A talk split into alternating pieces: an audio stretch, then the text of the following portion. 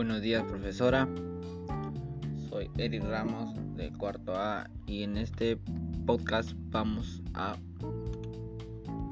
presentar sobre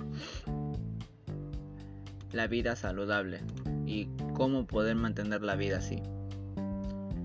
Como sabemos, eh, actualmente estamos enfrentando una pandemia ya que eso ha traído consigo un gran problema sanitario, haciendo que muchas personas enfrenten situaciones de ansiedad, depresión y todo tipo de emociones, que de alguna manera han sido positivas o negativas.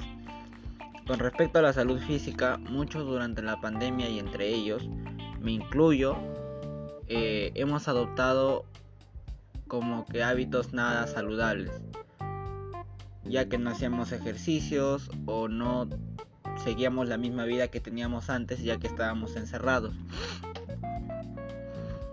Eh, en otro caso, la importancia de llevar una, actividad física moderada es muy importante. ¿Por qué? Porque la actividad física es algo importante para la salud, ya que gracias a ello nosotros podemos estar sanos, podemos estar eh, fuertes, y es algo esencial para el mantenimiento y la mejora de la salud, la cual conlleva prevención de enfermedades y para todas las personas de cualquier edad. Eh, los alimentos de nuestra comunidad.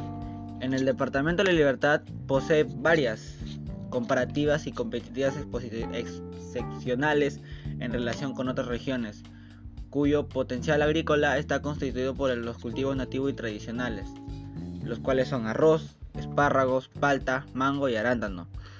Mi mensaje que quiero dar es que no nos lastimemos a nosotros mismos y cuidemos nuestra vida y mantener la vida y comer saludable. Muchas gracias.